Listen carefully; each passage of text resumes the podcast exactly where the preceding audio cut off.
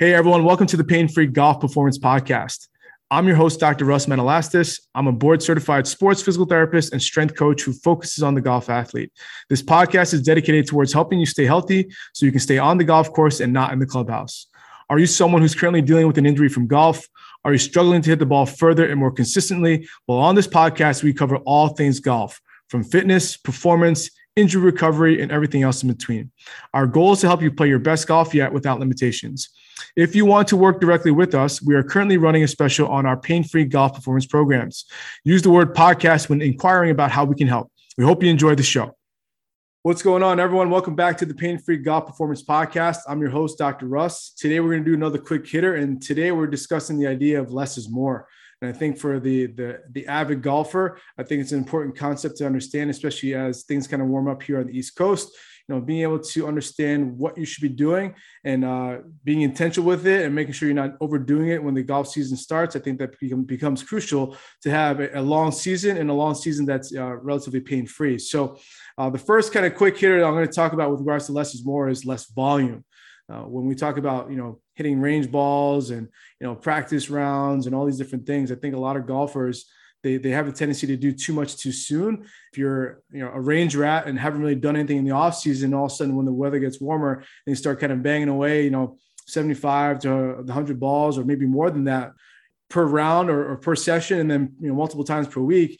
Usually we, we have the idea of you know this concept of what we call stress tolerance, and so ultimately what we tell a lot of our golfers is our if the stress that you're applying to the body exceeds what your body is able to handle, usually that's when something starts to talk to you either the, at the end of the day or the next day. And so, whether that's your low back, whether that's your hips or your shoulders, regardless of what's talking to you, usually that's an indication that your your body isn't ready for the the stress that you're applying to it, and the volume might need, might need to be reduced early on to allow your body to acclimate to the the rigors of the swing. And so, you know, and let's think about this realistically.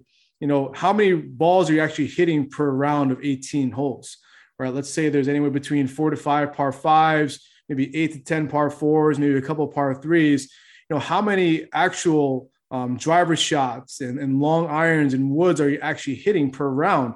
Let's say if you're a bogey golfer or, or anything like that. And so, you know, when you put that in perspective, you're not hitting 200 drivers uh, off the tee here. Maybe you're hitting a, maybe a handful, maybe a dozen uh, tops, right? And so I think it's important to understand that while you're trying to get your body kind of in, in the swing of, of, of golf, making sure that you're not just doing so by you know creating more irritation and creating more discomfort especially if you haven't done anything in the off season i think that's a recipe for disaster right so understand that like you know i understand the idea of trying to kind of build up some um, some some stress to the body so it can handle it and i totally get that but i think early on as the season gets rolling you know if your range sessions have anywhere between 100 if you're hitting anywhere between 100 150 balls per range session I would significantly drop that volume down to like 50 to 60, right? And then maybe have uh, maybe if you're going to go higher than that, have the majority of those, the rest of those balls be kind of chips, approach shots, you know, some smaller things that are less stress on the body, so that it can handle that over time. So you're not just kind of creating more stress and potentially more discomfort uh, long term, and ultimately it's going to limit the amount of time that you spend on the golf course, which is what it's all about. So, uh, second is uh, the idea of less is more is this the idea of swing thoughts.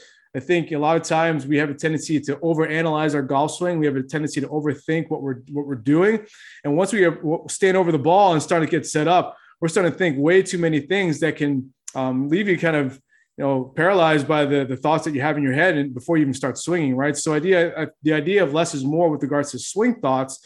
Hey, maybe have one or two things that you really kind of focus on, whether it's you know you know loading into that trail hip or trying to clear the front side hip when you kind of go on your downswing having one or two swing thoughts is probably the most that uh, you know most coaches and people would recommend because if you have anything more than that then you're just overcomplicating the idea of, of trying to swing. And ultimately that's going to you know you know sap your ability to kind of have this free flowing swing that you're trying to kind of work so hard to kind of obtain. So less is more with regards to less volume on the on the driving range or just in terms of how many balls you're hitting. But number two the amount of swing thoughts that you have with regards to approaching the ball and standing over the ball. Like you don't want to be thinking eight to ten things just to kind of be able to kind of make contact with the ball. One or two things grip it and rip it and see what happens. And then from there try and kind of work on those things to kind of refine what you're doing with regards to your approach.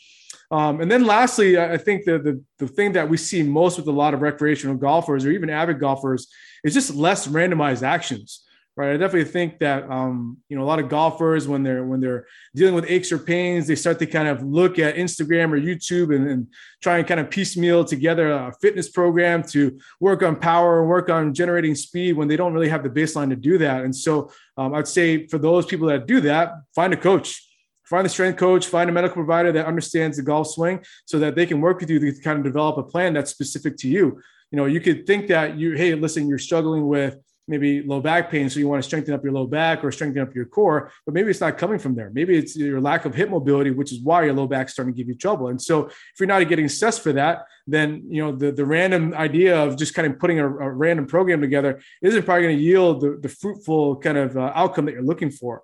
Um, and then lastly, too, just piecemealing your own swing you know, I think a lot of golfers they have a tendency to go to YouTube and say, hey, "Listen, I'm slicing the ball like crazy. What can I do to fix my slice?" And then all of a sudden, You've got five or six different coaches that are telling you all sorts of different things to fix that. And then really nothing's getting addressed. And so, again, uh, to those kind of golfers, to those kind of uh, athletes, I'd say find a coach, find a swing coach who understands what your body can and can't do and, and what you're currently struggling with and what your swing faults potentially look like so that they can come up with a program that's specific to you instead of you trying to figure out and, and uh, come together with a plan that might not yield the plan, uh, the outcome that you're looking for. Right. So, I think these these quick hitters are important because ultimately, if you want a very very successful season of golf, and everyone's uh, definition of success is different, I think the important part is getting out of the gate, understanding that one, you don't want to go out there and start banging balls like crazy, especially if you haven't done anything in the off season. Number two, uh, don't overcomplicate things when you're standing over the ball right? Think about one or two things that you want to kind of really kind of focus on and then just swing. And then based on what that looks like after that, and trying to kind of figure out how you can refine that process. And then lastly, less randomized actions, right? Like if you want a fitness program, find someone who understands golf that can kind of create that for you.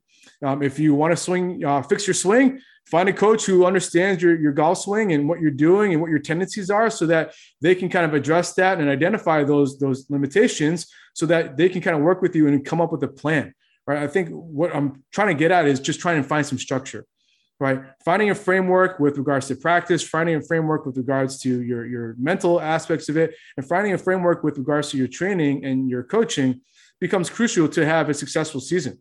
Um, I think if we're just randomly kind of doing things and ultimately if we have such high expectations, but yet we haven't put in the time and effort to kind of really kind of put ourselves in the best position to be successful, then uh, ultimately you, you maybe have a lot less to be desired with regards to the golf season. So, you know, again, I think the the idea of less is more is key, especially as you kind of you know you know as the golf season gets rolled rolling around there. So, um, if you have any questions, let me know. I think it's important to kind of set an expectation for yourself, but also set a framework and a structure on a week to week, day to day basis to kind of work on either practice or, you know, just kind of think about how best to kind of put yourself in the best position to be successful for the golf season. So, um, if you guys have any questions, feel free to reach out to us. We'd love to kind of hear your feedback on this. I think it's uh, an important topic, especially with regards to volume.